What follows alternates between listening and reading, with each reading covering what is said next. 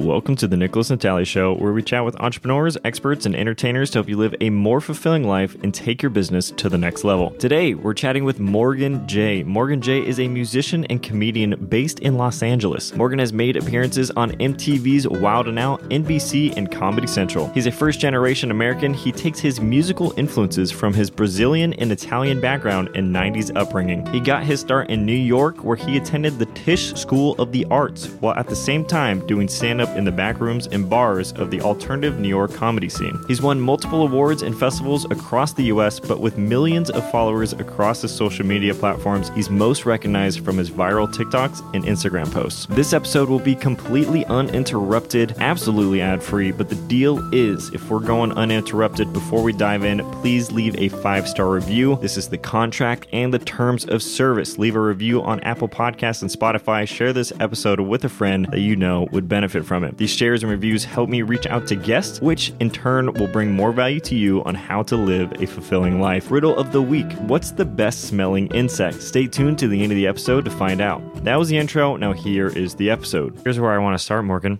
This is what I know. Your dad was a surf rock pop star in Argentina before coming to the US and becoming known as the singing chef in New York.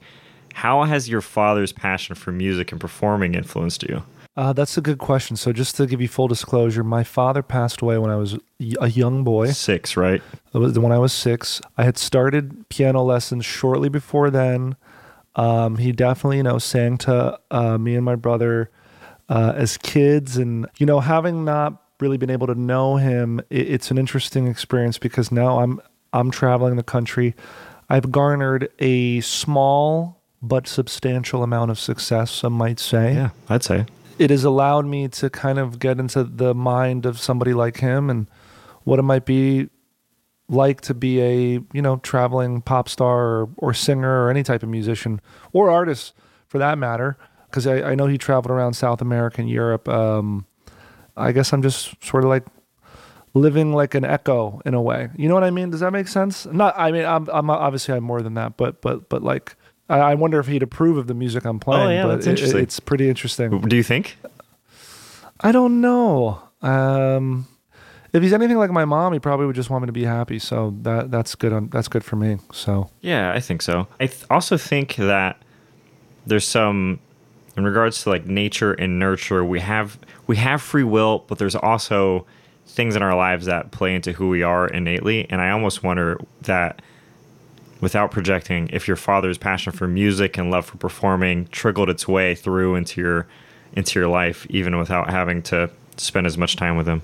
I don't know. You know, I have two older brothers. Um, my middle brother is, you know, he works a pretty normal corporate job for a, a major like, what's the word, esthetician company, like corporate. I think he. I honestly think he does something like Something shady. this di- so, no deciding uh, like what size bottles to use and where to store them and who to purchase it from for like the different shampoo you know what i mean like things like that uh, and then i have an older brother oldest brother who lives in florida i believe he works at uh, like disney working on the rides and maintaining them and building them and fixing them and things like that so I don't know. I mean, I was the youngest. I'm I'm the class clown. I was the one who was there to break the tension. Uh, I think I had a lot of time to learn from my older brother's mistakes and kind of develop something I wanted. And uh, maybe, you know, maybe there is a little truth to that, but I don't know because I, I personally think anybody could sing. So um, if they if they hot take, I, I think it's like any other muscle. If you worked it out, you'd, you'd get good at it. You know what I mean? Mhm. Yeah. I I also wonder if you said you're the youngest, right? The youngest, and your both of your brothers Uh-huh. are older. I wonder if you've gained some added confidence to pursue the things that you want to pursue just from seeing those mistakes and seeing your your brothers go down different routes. Yeah, I um I don't know. It's it's I don't know what what it was in me that that clicked, but not to say that nothing has clicked for them because they're they're doing fine, but I just couldn't I just really couldn't see myself working a normal what people would consider a normal job. Traditional. You know what Yeah. I mean? Traditional. Like I just didn't want to be sitting at a desk the whole day, which, you know, coincidentally, I don't even think it's a coincidence, but as I've gotten older, I've I've sit at a desk more and more cuz my career requires it of me, you know. Luckily you could do a lot of stuff on your phone, but uh, there is something about coming to an office that kind of is nice. This is my office, so you know what I mean. You feel at home in your office. Yeah. That's the difference. You get to craft it. Absolutely. Tell me about you first getting into comedy. And I'll say the first comedy show I ever went to, kind of late in the game, I went to a stand up show in San Francisco and I got there super early. I have no idea why. So all of the comics Okay. were there sitting at the bar beforehand. And I started chopping it up as you do. And I'm like, what got you know, what got you into comedy? And everybody in the room was like heartbreak, depression, really sad things. And they're like, I use comedy to work through those things, or I found comedy because I wanted to laugh when, you know, I couldn't, or make people laugh when I couldn't laugh anymore. Not saying that you have those you have something like that, but Yeah. what pushed you into comedy? Uh, you know, I think I just wanted attention. I wanted girls to like me. I wanted people to like me. I just wanted attention. You know, I think I think we kind of seek out the things that we were probably missing at home. You know, I think after my uh, dad died, my mom kind of had to, you know, take double duty, worked work a lot of jobs, and we were, you know, we were kind of we were kind of on our own a little bit as far as like entertaining ourselves and spending, you know, and I, I think it, it kind of comes from there. As far as like trauma or heartbreak, I think I think those are things you can definitely draw upon to be a comedian, and I think it could feed some of your material. But I mean, I, I, I think you know going to therapy and becoming a happy person and and figuring things out is also beneficial. And I think anything you could draw, you know, I, I- I think because I know a lot of comedians who are a real bummer, and then they got really then they got really successful, and then they kind of became really pleasant to be around. So, uh, is it that it's trauma, or is it that like their current live life is like miserable? You know, I don't I don't know Yeah, yeah. it's all relative as far as the problems we have you know if if you have like the the i think we as humans we we find something to overcome otherwise uh it, it's kind of a boring life you know what i mean we find we find something so Yeah. Gives purpose. that's how i feel about it Yeah, and you know? comedy is it could be one of many outlets. It doesn't have to be the end all be all outlet to which you work through things. I think to your point, it's like, yeah, some things make the stage and some things I keep private. Some things I'm gonna handle in a different way. yeah i mean i don't know i think it'd be a bummer if i went and did an hour of material about my dead dad you know what i mean Yeah. Or it could be actually I don't know. Maybe it could be hilarious. I, I really don't know anymore. It's any any anything could be entertainment nowadays. Literally, TikTok has proven that. So, I say that in a very positive way. We'll circle back to that. I got something for that. Let's Okay. fast forward a little bit to the odd jobs you've worked and this overall journey. So what I know is you've worked as a bicycle tour guide in New York, you've worked at a container store, you've had six years at the Apple store. And I want to know over the years, has there ever been moments in comedy, this pursuit, where you're like, ah, man, I feel like this is getting difficult. Maybe I should make a decision here wh- whether to give up or not give up? And did, how did you get through those times? So, as far as like wanting to quit, I think there's a lot of times where I would tell myself, and I think a lot of artists or entertainers have this, like I could probably just do something else and be happy. So for me, when I started around like I was, I think I was turning 20 ish in college in New York. I, you know, I gave myself a timeline. You know what I mean? I, I gave myself, I literally said, I'll give myself 10 years to uh, see if I can make a living doing this.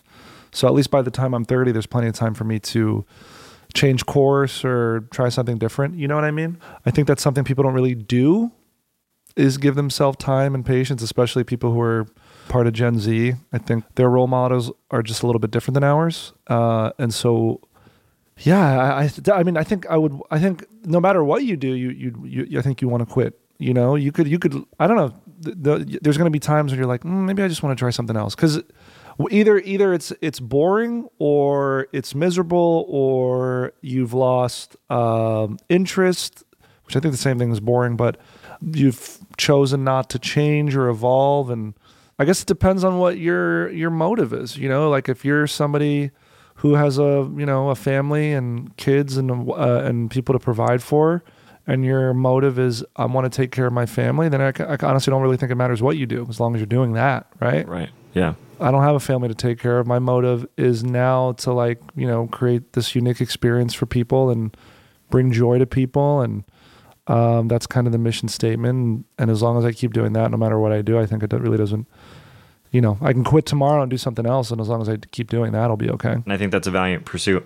I love that you gave yourself 10 years because there is the sense, and I feel like you're onto something here, that in more recent years, the instant gratification, how instant instant is, Yeah. is getting shorter and shorter. And It's it's becoming literally instant. It's literally yeah, like virality overnight. Yeah, and and, and I, I've spoken to. I mean, I'm getting DMs in the last since October. When this past October, things have been kind of picking up on my Instagram, for example, and also on TikTok, where people are like, "Oh my god, I can't believe I'm just finding out about you. You're literally blowing up." Yeah. I think that's kind of like a misconception everybody has. I mean, I've been doing this since I was 20. I'm 36 now, and uh, I think I just have years of experience and, and grinding out. And uh, I've built a career, and I think people in Gen Z, they see people go viral, and um, they see that. I, I mean, I see people who are in Gen Z or or like early or late millennials who I, I'll see them post on TikTok. Uh, fellow creators, like, how are you guys making money? Like, how do you make money? The bulk of my income does not come from social media. You know, there's like other ways to do it, and you kind of really got to hustle. I don't know. It's not it's it's not enough to go viral because let's say you do go viral, that that's like your that's like your catapult. And if you if you're not ready to fly or or do all the other things that go along with that, you know, being you know how to market yourself, how to build a YouTube channel, what kind of content you're going to make, you know, like some of these people go viral, and it's like, what do you really love what you did there? Like, how are you how are you going to turn this one moment into a, a full business? Does that make sense? And so I think you see a lot of burnout. I think you saw you see a lot of emotional uh, distress happening amongst certain creators and I think the creators who succeed are the ones who kind of really buckle down and treat it like a job. And, you know, I had to learn a lot of shit in the last three years, you know? I mean, the term SEO has never been more prevalent in my vocabulary than, I mean, I didn't even know that was a term when I started comedy, but now I know all about it and how important it is. You know what I mean? Yeah. So, having to adapt and Yeah. and shift. And I think you're onto something when you're talking about. I feel like without having the experience behind the notoriety, people aren't ready. It, it, it Yeah. sucks to be in a position to not be able to fulfill it, if that makes sense. I, I agree, and and that's, that's when I was starting stand up. There was many years and many moments, and sometimes they still happen. Not as much anymore, but where I'm just sort of like, man, I I deserve this, or I should get that, and and with ever without even thinking about what comes after the thing, right? Does that make sense? So so if I landed a huge movie role, like what comes after that? Does are you gonna keep like? uh, But but if I landed at a very young age, you know, like am I really? Because at a young age, you like this, you want to be like appreciated and paid attention to, and at least for entertainers go. So, what does the follow through look like? You know, what what is? I forgot the original question or where we were going, but but you know what I mean. I know what you mean. Yeah. Yeah. So let's say, let's take these 10 years of experience, well, 10 years plus that you have now, and break it down. You're making a living as a comedian now, you are hustling. If you had to streamline this process, knowing what you know now, what would you say the breakdown is for quickest way for a comedian to make a stable income? the quickest way for a comedian to make a stable income dude it's I, the like if you asked me that question 10 years ago and you asked it to me now it's like impossible to really answer well the first thing i would say is you really have to god i want to make this succinct because i don't want to draw this out but focus more it. on your fo- focus more on your craft and focus more on your act focus more of your persona on stage make sure that what you're doing on stage is something you'd buy a ticket to see. That's that's honestly the main thing I would say. If you are not willing to buy a ticket to see yourself, you are going to grow tired and sick of your own material and act and what you're doing. Okay? That's number 1. So if you could find a creative flow or way to I don't know, really enjoy what you're making, it's going to make everything else just like so much easier and fall into place because you'll be doing stuff for no money with a smile on your face. You know what I mean? Um, that's kind of what happened with me. You know, when I started, I mean, this is a good. When I started, I was doing stand up. I did a little improv. I was doing sketch comedy. I was doing a bunch of little random things, you know, plus all the different side jobs I was doing. and I felt spread thin. Uh, I was producing shows. I think about 10 years ago, I was producing shows here in LA and I was like unfolding chairs for a show. And I'm like, what the fuck am I doing, dude? Am I a comedy producer or, or am I a comedian? So, you know, I made the decision like, I'm not going to produce shows anymore. And if I do, I'm going to have minimal effort or minimal involvement in it. And I'm just going to focus 100% on my act and like being the best I can be on stage. And then hopefully everything else will fall into place. And I think if you could show, so for the comedians or the entertainers watching, if you could show that you're really good at just the one thing, people will trust you to be good at other things. And then, and then other jobs will fall into place, you know? like literally like if you want to make actual money i mean i obviously you could like learn how to be a social media content creator and honestly there's everything you need to know is online. So if you have a little bit of charisma and talent you can you definitely can do it. It's like a there's like a legit formula. You could literally talk to a brand manager and, and there's just ways to hook people in. And if you have content that's kind of compelling uh, and you're a unique voice then I, I think you know you can make ad revenue on youtube tiktok creator fund instagram reels has their program facebook has their program. Um, you could live stream uh, there's just so many ways to do it. I mean that's the other thing. It's like you you learn you're gonna have to become more of like a marketing person than an actual entertainer. So you got to make that like you got to make that decision of what you want to be because you can get really tired of that lifestyle as well. I know people who love the game of getting views and and follows and and likes and generating content and income based on that. Like that is their profession you know not the actual craft or art or what they're making i mean you know you, you see some of these videos people are making and it's like they're just they're just working the algorithm so I feel like I didn't answer that question, but I'll take it. I like it. As far as what I'll say this, where where does my income come from now? I make money off of college events, private events, which range from birthday parties, weddings, quinceañeras, uh, you know, literal corporate events. And those sometimes are virtual, which is one of the reasons why I have a setup, and that's kind of changed over the last several years. Uh, comedy club tour dates. I get uh, I get money off of um, commercial acting, television acting, and hopefully soon uh, film acting. I also get money from streams on my Spotify, iTunes, and all the other uh, music streaming services.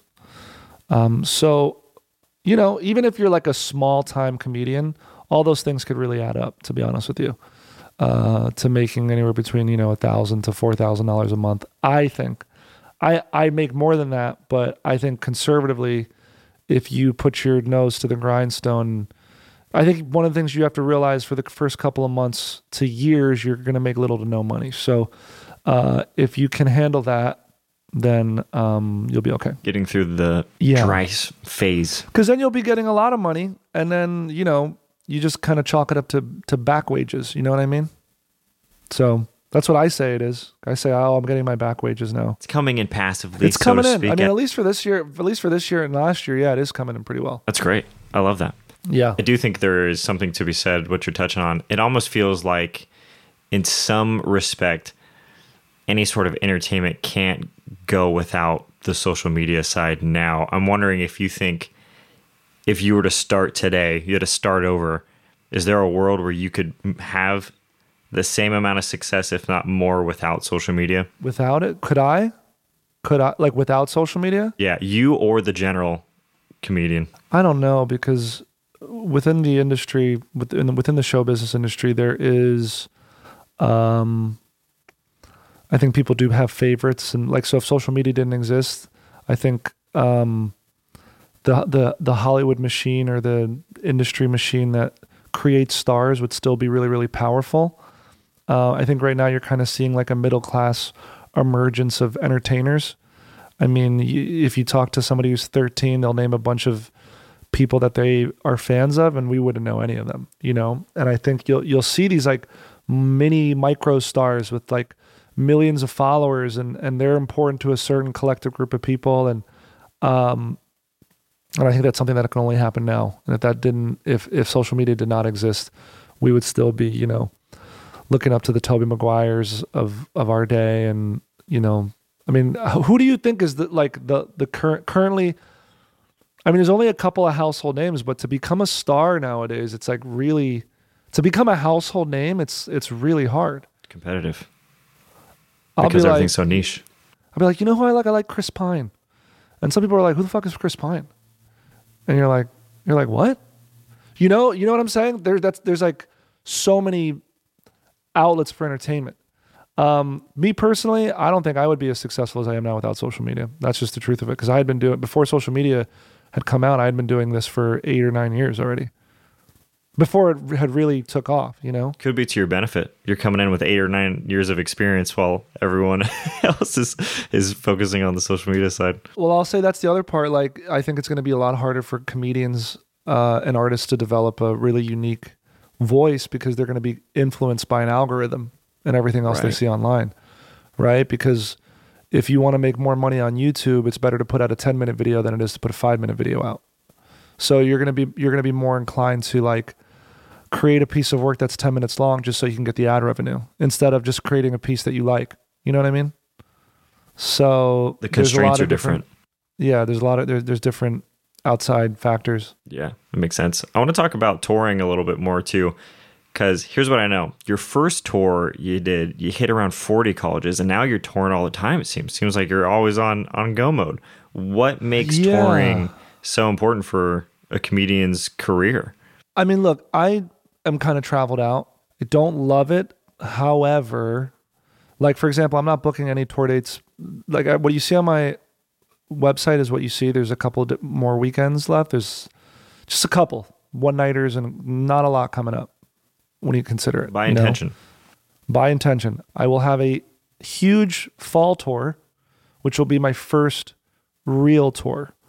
Because because between now and uh, like a year ago, I've just sort of been kind of hitting cities up randomly to just see kind of like how my ticket sales are doing, um, and my ticket sales are doing pretty well.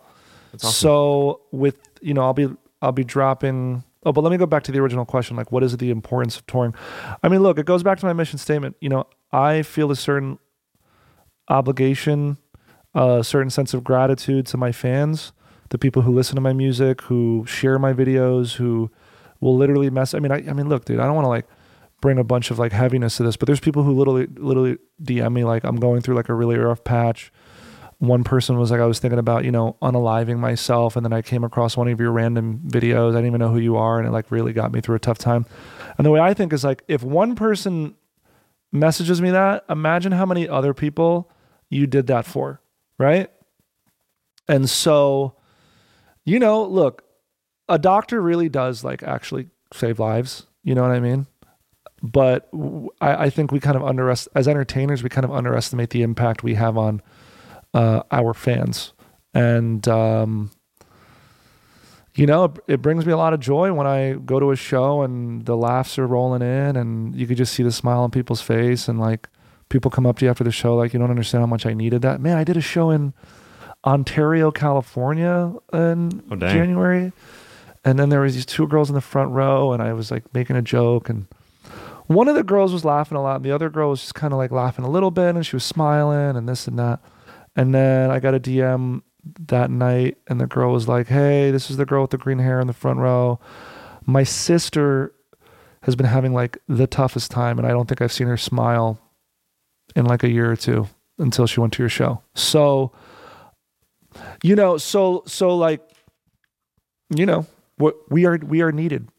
We are needed, bro. We're needed out there. So like for me, um I'm to get all my touring done in kind of like one shot. Uh and uh I think it's just part of the territory. It's part of building a fan base, part of building. Well, the other thing is like touring creates opportunities to create content also.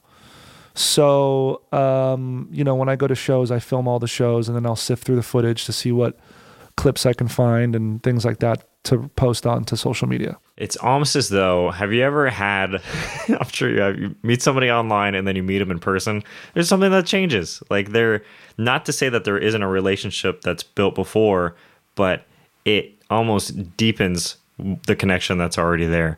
So in an instance where somebody who's a fan of your work and then they come see you in person, it's like now there's like a true resonancy, a true relationship that is is I formed on find that they level. become bigger fans of me if they see me live. I think because they just see me as a dude who who does crowd work with my guitar on uh, TikTok. But the truth is, when they see a show, I'm doing like you know eight to ten actual songs, right? And they'll come up to me and they'll be like, "This is better than I thought it was going to be." I thought this was. I thought you know. I, they were like, "I know you're like a TikToker." They know me as a TikToker. How does that Right? hit you? Yeah. That's okay. I mean, that's just the culture they're brought up in. They, that's what they know me as, you know? Um, and in fact, that, that makes me happy because I feel like I'm adding value to a live experience for them. You know what I mean? Because for them, I think they're, they're just used to this, like that dopamine rush. And uh, it's important for me to in- include the audience and create a unique experience that hopefully they won't forget because it is so hard to to grab their attention you know? So that's why like my set is very hands-on with the crowd for the most part you know?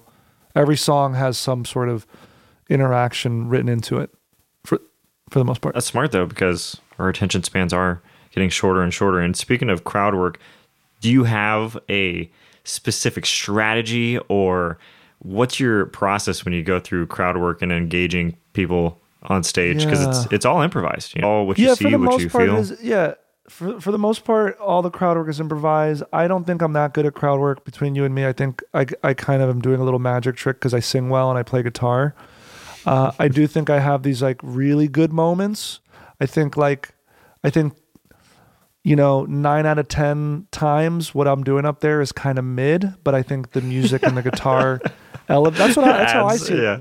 Self awareness. yeah, it's important. um, you know, um, and I'm totally aware of that. But sometimes when it hits, like it hits so fucking hard. Um, and I think like, look, I have gotten a little bit lazy with it. I'm like here, like confessing, like, yeah, I guess I kind of like got a little bit lazy because when I first started doing it, I got really nervous. I'm like, what am I going to do? This crowd work isn't like, what if this goes bad? Right. And it just and it just never went bad. You know, like it never felt bad.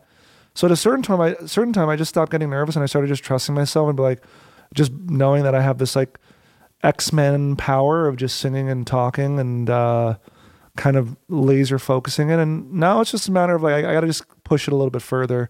I don't like to alienate people. I don't like to come at people.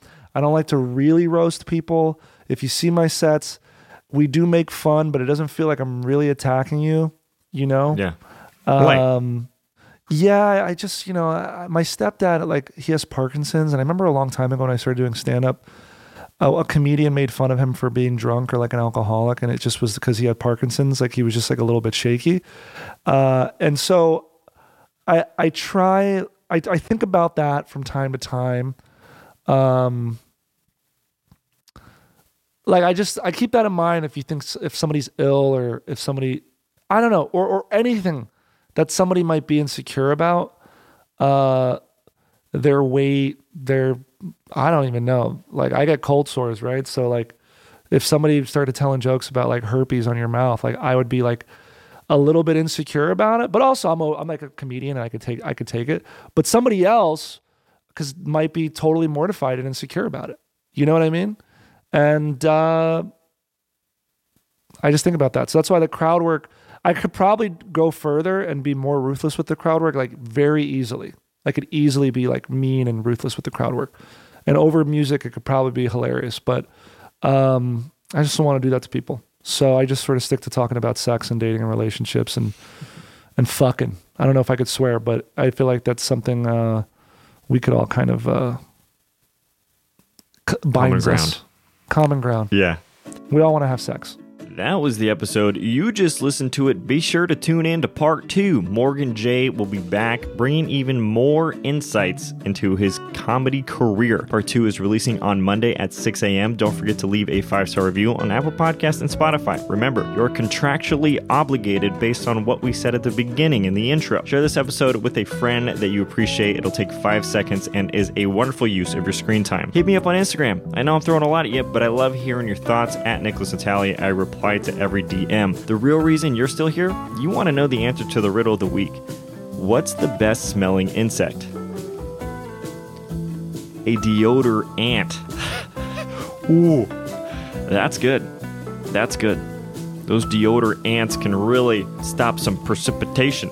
That's probably why they smell so good. Thank you for tuning in. See you next Monday at 6 a.m. Be kind, be strong, be disciplined. Have a great weekend, and be obsessed. Bye. Bye.